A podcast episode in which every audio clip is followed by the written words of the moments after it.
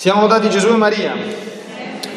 Stiamo celebrando oggi la festa della trasfigurazione, festa che è allietata anche dalla presenza di una creatura che immediatamente dopo la Santa Messa sarà rigenerata alla vita soprannaturale nella fede della Chiesa, ecco, espressa dai padrini e già vissuta dai genitori che si impegneranno poi a trasmetterla. In questa domenica, ieri dicevo che tutte le domeniche, le seconde domeniche di Quaresima, c'è sempre questo Vangelo della trasfigurazione solo che ogni anno poi è accompagnato da letture differenti. No? ripeto brevemente quanto detto ieri sera, il senso di questo Vangelo è molto semplice. Gesù, attraverso questo episodio, avvenuto, dicono le fonti, non molto tempo prima della passione, portando con sé questi tre apostoli, che cosa fa? Manifesta la sua gloria divina sfolgorante, con tanto di voce del Padre che viene a parlare, perché? Per confermarli nella fede, perché siccome di lì a poco Gesù avrebbe dovuto soffrire e morire come un malfattore, c'era il serio pericolo, e in effetti questo è successo, che qualcuno dinanzi allo scandalo della croce dicesse ma siamo proprio sicuri che questo era veramente il figlio di Dio?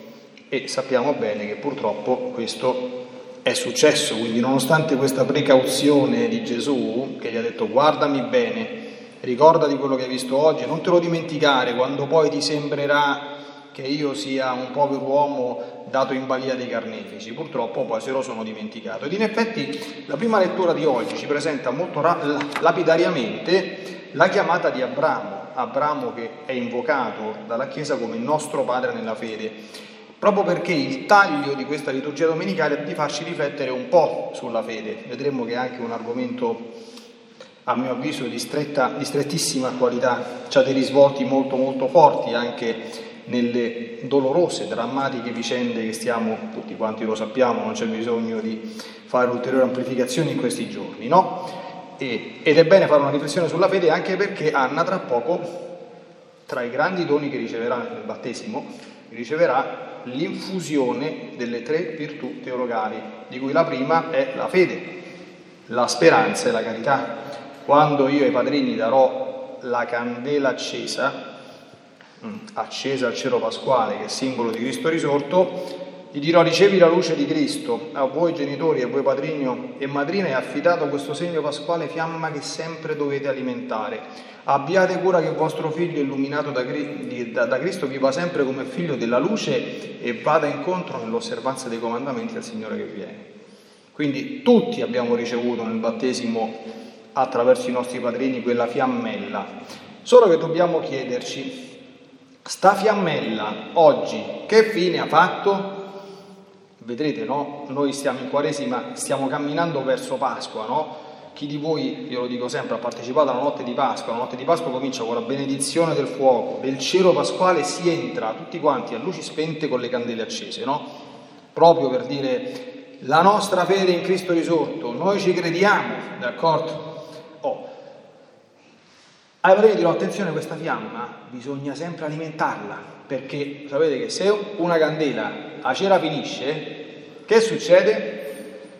Si spegne, si spegne la luce e se finisce la fede, diceva padre Amort, buonanima, grande esorcista, diceva oggi la fede è quasi finita e se finisce la fede sapete che cosa comincia? La superstizione.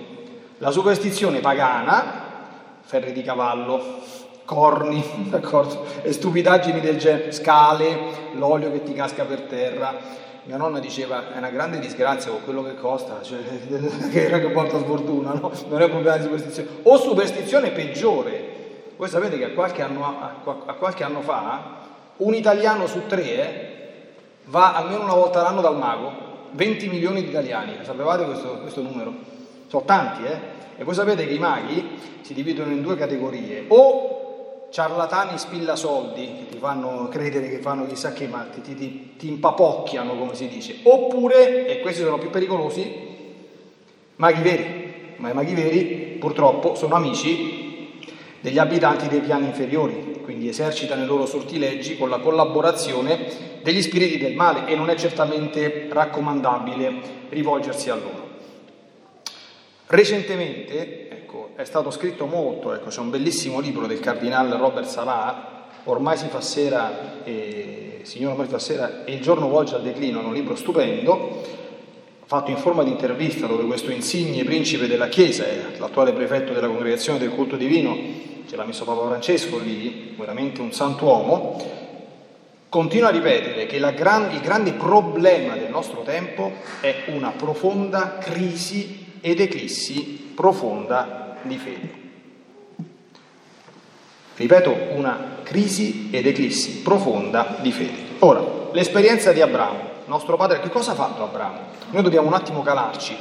Tenete presente che Abramo vive circa nel 2000 a.C., 1870, 1880, insomma il Cristo, il periodo storico è quello.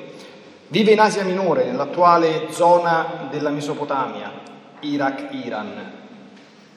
Un giorno, improvvisamente, al capitolo 12, appare il Signore e dice, tu vattene dalla tua terra, dalla tua parentela e dalla casa di tuo padre verso il paese che io ti indicherò. Proviamo un attimo a calarci, ragazzi, siamo nel 2000 avanti Cristo. Voi sapete che la, l'economia, la vita di quei tempi, su che cosa era fondata? Sulla proprietà del, del pezzetto di terra, sulle bestie che ci avevi e la struttura sociale era proprio fondata sulla presenza dei parenti, del clan. E Dio così dall'oggi al domani dice, tu, via tutto, devi partire verso ignota destinazione. Alzi la mano chi di voi avrebbe detto come ha fatto Abramo, allora Abramo partì, attenzione che in ebraico, se uno conosce l'ebraico, quello allora Abramo partì significa che lui ha reagito così. Dio mi chiede questo, vuole questo? Bene, conseguentemente, se Dio me lo chiede, questo si fa, senza farsi troppi problemi. Vogliamo fare alzare la mano a chi avrebbe fatto la stessa cosa senza battere ciglio? Poi c'è Don Pierpaolo in confessionale, se qualcuno dice la bugia alzando la mano. è difficile, no? Capite? Però questa è proprio la fede con la F maiuscola, cioè quella capace di abbandonarsi in tutto e per tutto al Signore.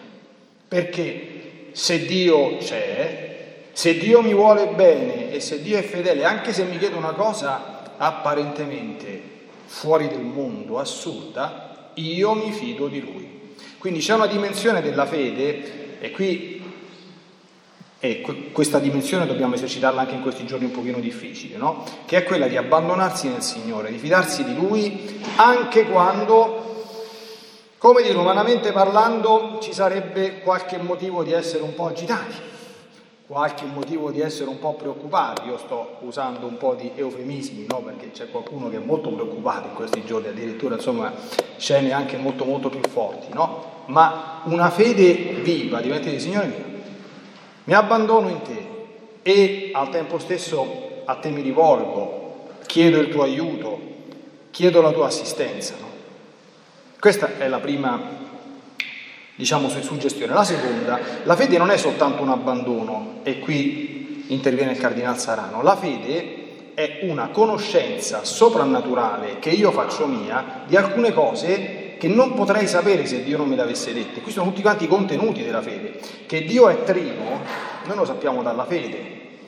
Che Gesù Cristo è Dio fatto uomo, ce lo dice la rivelazione, perché Gesù Cristo sulla terra appariva un uomo con tutti gli altri, che sull'altare tra poco si compie il sacrificio della croce, anche se non si vede, ce lo dice la fede, che quella bambina che battezzeremo entra come un essere umano e esce come figlio di Dio, che se potessimo vedere quello che c'è dentro la sua anima ci metteremmo tutti in ginocchio, ce lo dice la fede, perché apparentemente non, non succede niente. Che due sposi entrano in chiesa come due individui e quando escono noi continuiamo a vederne due, ma quelli sono diventati uno e non c'è nessuna autorità umana che li possa staccare, che, che ne dicono, questo ce lo dice la fede e tantissime altre cose. Ora, questa fede noi dobbiamo alimentarla, per esempio, facciamoci una domanda importantissima.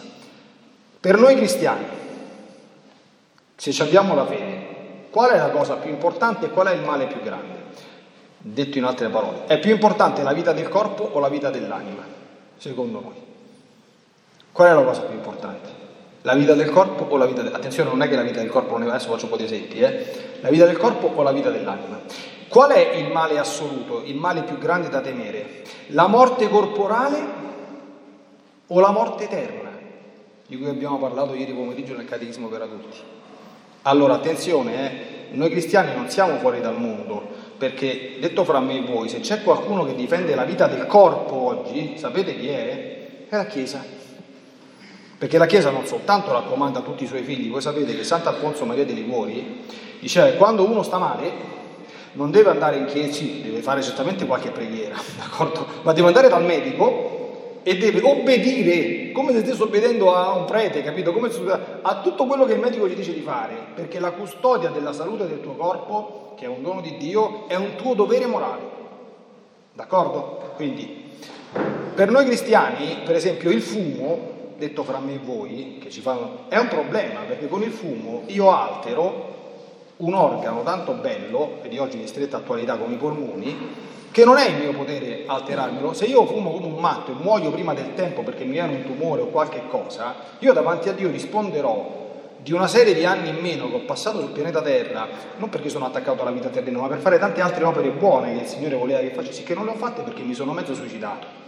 Capite? Come quando uno diventa obeso, noi cristiani non siamo fissati con la linea, d'accordo? Perché la linea non è che ce ne importa tanto, d'accordo?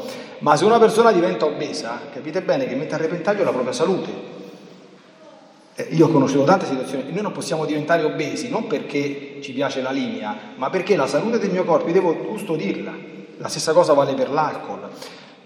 Facciamo cose un pochino più grosse, ma chi è che difende la vita dall'inizio fino al suo termine, definendola inviolabile, cosa su cui non ci dobbiamo mettere le mani? Chi è che continua a alzare la voce ancora contro l'aborto? L'aborto si può fare in tutte le parti del mondo. Chi è che cerca di dire l'eutanasia, cerchiamo di andarci piano, non si può fare? La Chiesa. Quindi noi, per quanto riguarda la vita del corpo, capite, stiamo in prima linea da credenti, però noi stiamo in primissima linea per quanto riguarda la vita dell'anima, perché Gesù nel Vangelo ha detto non temete coloro che uccidono il corpo, quindi perdere la vita fisica non è il male assoluto, ma temete che insieme alla vita del corpo si possa perdere l'anima. Vi faccio un esempio, no? Un esempio provocatorio. Se voi vedete il film di San Giovanni Bosco, quello è la fiction molto carina, è fatta molto bene e anche abbastanza storicamente fondata, quella con Flavio Insinna, è uscita diversi anni fa, l'ho fatta vedere diverse volte ai giovani. Si vede un fatto storico. Ai tempi di Don Bosco, a metà dell'Ottocento, a Torino era scoppiata un'epidemia argomento di strettissima non mi ricordo se era il colera, la peste o credo che fosse il colera, non mi ricordo, però si vede, è un fatto storico. E siccome gli ospedali non erano così attrezzati come oggi, anche se anche oggi stanno cominciando a entrare un po' in crisi, c'era bisogno veramente proprio di, di gente che andasse a dare una mano, rischiando, e di brutto, il contagio. Sapete Don Bosco cosa si è inventato? Ha preso i suoi ragazzi e ha detto, non vi obbligo, però vi dico, chi di voi andrà ad aiutare i malati, purché prima di farlo si confessi e se faccia la comunione, quindi si metta in grazia di Dio, io vi dico non sarà contagiato. Questa è storia questa qui, eh? Alcuni ragazzi coraggiosi si sono confessati, si sono messi in grazia, hanno accudito tanti appestati e sono stati meglio di prima. Che significa questo qui? Attenzione, eh, c'era una buona motivazione, quindi c'era un'opera di carità verso il prossimo, ma significa che Dio, se io mi fido, ha il potere di custodirmi, d'accordo? Che la, la, vita di grazia, il significato è ancora più importante, d'accordo? Che se sto in grazia, questo ritonda in bene anche su, sulla vita corporale, capite? Quindi ci dà questa capacità serena di affrontare anche tante situazioni fermo restando, capite bene, no? che Dio non va tentato e provocato, quindi in situazioni delicate come l'attuale vanno rispettate e rispetteremo sempre tutti, tutte quante le indicazioni di prudenza date dall'autorità. Però capite come una visione di fede ci aiuta ad affrontare anche questi momenti in maniera serena, in maniera distesa, non è la stessa cosa avere un rapporto profondo con il Signore e avere questa serenità interiore, questo stato di abbandono, oppure non averlo. Ecco, queste sono soltanto piccole suggestioni. La Quaresima è un itinerario volto a farci riscoprire, rinnovare, ecco, e rinverdire, reinfiammare la fiamma della fede. Continuiamo a viverlo, accompagnati dall'intercessione di Maria Santissima e animati, come spero ciascuno di noi lo sia, da tanto zelo, da, tanta, da tanto coraggio, da tanta fiducia, da tanta buona volontà. Siano lodati Gesù e Maria. With the Lucky Land slots, you can get lucky just about anywhere. This is your captain speaking. Uh, we've got clear runway and the weather's fine, but we're just going to circle up here a while and uh, get lucky. No, no, nothing like that. It's just these cash prizes add up quick. So I suggest you sit back, keep your tray table upright, and start getting lucky. Play for free at LuckyLandSlots.com. Are you feeling lucky? No purchase necessary. Void where prohibited by law. 18 plus terms and conditions apply. See website for details.